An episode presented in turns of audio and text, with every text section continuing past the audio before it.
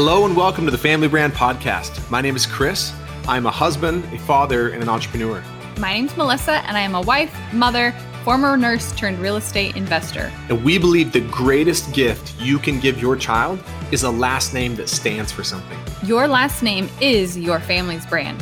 If you are a parent who wants to raise your child to know who they are, love who they are, and believe in who they are, this show is for you. We promise to bring you real and authentic conversations with parents and experts who are committed to making their family their life's most important work. This show will help you take a stand for your family and to raise your children by design, not default.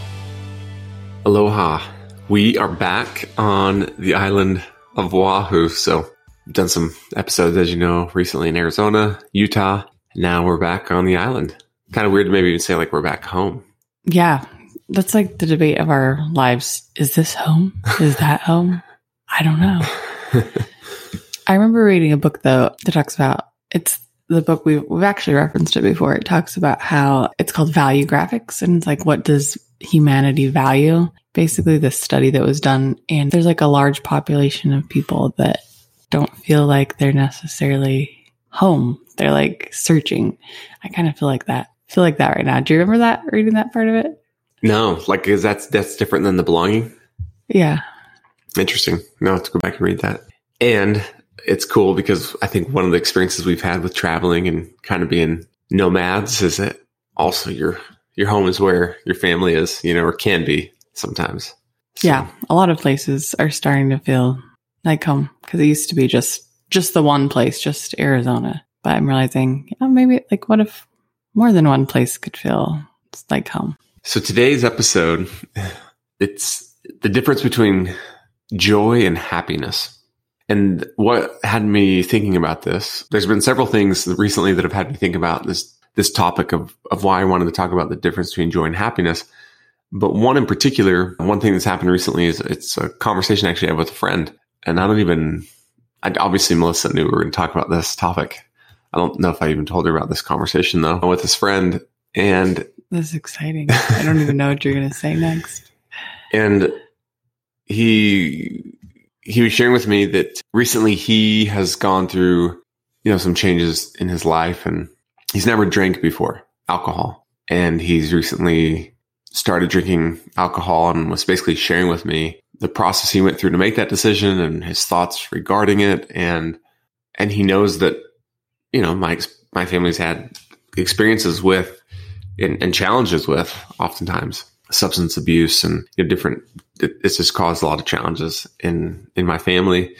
And he basically kind of didn't come right out and say hey what do you think? But i could tell that he was looking for me to respond or say something. And i certainly respect like his decision and don't want to create any kind of guilt or shame and or judgment because i don't it's not my place to judge anything that he he's doing and I, so I just simply, uh, the only thing I think to do is ask him a question. I said, yeah, I'm just curious, like what, what had you want to, you know, after your whole life, not, you know, what had you want to start drinking alcohol? You know, was it, cause in my mind, I'm thinking like curiosity or like never had it before. And, and it was so fascinating to me, his response. He said, I just, well, I just want to be happy. And so we, we had this discussion about like happiness and I won't say anything more about that topic other than I, I firmly believe there is nothing good that comes from drinking alcohol. And that's like something I've already, you know, I've shared that multiple times in my life with multiple people publicly. I've never seen anything good long term that comes from drinking alcohol or introducing that into a family. I've only seen, and I'm also not saying that it has to lead to this, but the only things I've really seen a lot and I'm sensitive to it is a lot of destruction. And I know that he and I even talked about this very thing that that it's not going to get out of control or out of hand for him. And I said, yeah, but you don't know who in your family is going to come along that might can't might not be able to handle it. A future child, a future grandchild, you know. And so that aside, I think you could, if you're comfortable, offer a little more context, like your own personal context that led you to this belief or understanding. Yeah, I mean, I've I've seen the destruction, you know, and and and with there's look, anxiety and depression at an all time high, addiction at an all time high in the world right now, suicide rates at an all time high. And when you look at addiction amongst the substances, alcohol is by far the worst. There was this Time magazine article recently uh, a few months ago where the entire the entire issue was about addiction and it just talks about how it just ravishes families like it just tears them apart and and alcohol being the biggest and i can look back multiple generations in our family and see divorces that have taken place families that have been destroyed ripped apart really hard things that have been introduced to a family and alcohol was one of the main contributors of that. Um, i have you know I've shared this before but i've lost both of my brothers and they've passed away. I have a sister in prison have an old uh, my oldest nephew's passed away and in all of those cases alcohol played a role. It wasn't the only thing. A big role. yeah played a huge role. And again I, I always think about this idea that like what are the things not and i'm not just talking about alcohol but like what are the things that we introduce into our family right? For good or for bad but what are those things that, that we as a generation bring into our family that then kind of becomes the norm in our family? In a lot of ways there's a lot of amazing things that you know a person can bring into their family that didn't exist before. But i think about just how careful and how much i would think through that decision of introducing being being the person in a generation that introduces like a substance into a family. Because again you might think well but i can handle it. It's like but you don't know when your family has a predisposition to that that like can't and how it could destroy their lives and as this friend and i started talking about this idea of happiness we then had this conversation about joy and i said to him i said you know i said i, I love you no matter what like whatever decision you make like I, I, I love you. I'm going to have a relationship with you. And I said, from my perspective and my own experience, the most unhappy I've ever been in my life was the time that I was the most consumed with my happiness. The most destruction that I caused in my family was the time in my life I was most consumed with my happiness. And that was when Melissa and I were separated, going to get, you know, possibly divorced. And the only thing I could think about was like, well, I deserve to be happy. I should be happy. And it was a lot of it, it was in the name of selfishness. And I'm, I'm not trying to paint happiness as a bad thing. And I'm going to share a couple of resources and a couple articles that I found that I thought were really good. But there is a difference between joy and happiness. I also thought about my sister who's in prison right now, who, by the way, is doing amazing. You know, she, she got Alcoholics Anonymous brought into her yard, which previously wasn't there and had to do a lot of work to do that. She's leading those meetings. She stopped smoking cold turkey. She's just like, she's also, oh man, like she's had a rough go. I mean, it's one thing to be in prison for five years, but she's beat cancer in prison, had surgery for that. She had a broken hip out of nowhere. Recently had this like really crazy, crazy surgery. She has this huge rod put in her hip all the way down to her femur. Those surgeries would be difficult to have anywhere. She said both of them in prison. And COVID. And that really, really changed. Like she couldn't see Didn't have any friends, visitors. family visitors for months and months and months. Yeah, 18 months. And and what's interesting is my sister says like she's like I have more joy in prison than I've ever had, or that I've maybe that not that I've ever had that I've had in a long long time. And yet when I wasn't in prison, I thought I had like what I would call happiness. And she said I was consumed with happiness. And she and I had this conversation because at one point when she was really struggling, I really called her out. You know, I was trying to love her with tough love and I asked her if she remembered, and she told me she did. And her response to me when I called her out when she was really struggling was, "I deserve to be happy." And I was like, "Wow." There's always these instances of like someone like proclaiming, like myself or someone else, "I deserve to be happy," and it's usually like not around like great things or great decisions. And so I found this little chart that I'm going to share. We'll share a link to it. It says joy versus happiness, and it divides them into two columns. It said joy, result of our inner peace and satisfaction. Happiness, result of an external force that brings satisfaction to us. Joy, source of joys within ourselves. Source of happiness is external. Joy has a moral attribute to it. Happiness has more of a materialistic attribute to it.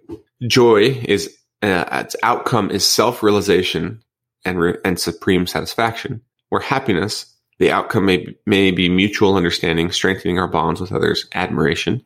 Joy, more consistent or long-lasting. Happiness, not that consistent since it typically depends on the external force that brings happiness to us. And I guess that was the biggest thing I've realized about the difference between joy and happiness. And I'm still studying it, but it's like, it's like the shelf life.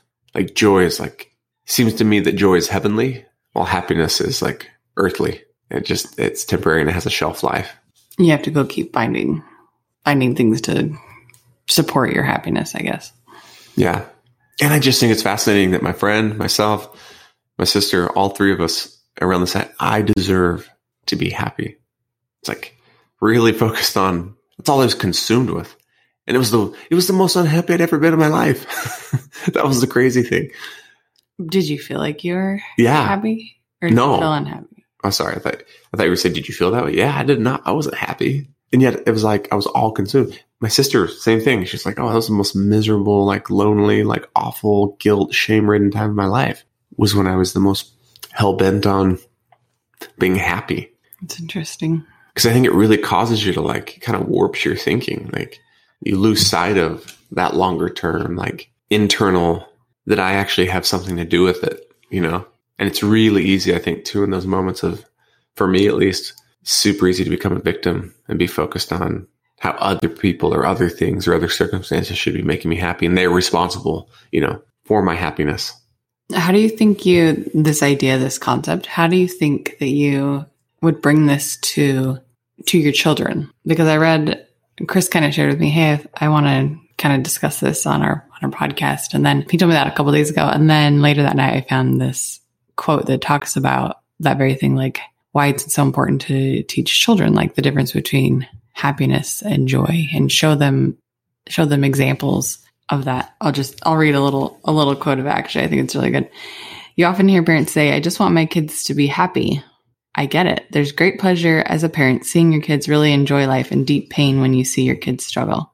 But there's a problem with this intuition. It doesn't answer the question, what kind of happy? And then it talks about how there's different levels of happiness. Um, and, and teaching your kids, like, what kind of happiness do you want to feel? Are you training them to feel cheap pleasures or deep pleasures? And then the example he, he used is, is it like cotton candy happiness or grandfather at the table happiness? And, Mm. and his, the example he uses of his grandfather at the table happiness, he says his, his, his dad every, every Sunday, they do Sunday dinner. Every Sunday at dinner, his dad just fills up with tears in his eyes, just like so happy and appreciative and joyful. I guess you could say at, you know, having his family at his side and the life that he's, that he's lived. Yeah, it says that like the grandfather example. He asked his son, and he's like, Do you notice grandpa every Sunday? How he tears up when he talks about his family? And he asked his son, he said, Do you know what that is? And he said he's feeling so much meaning in the moment. He can't contain the joy. So even in the description, he talks about the difference. He's been talking about happiness. And then when he's trying to describe what his grandfather is going through, he's like, he's experiencing so much meaning that he can't contain the joy.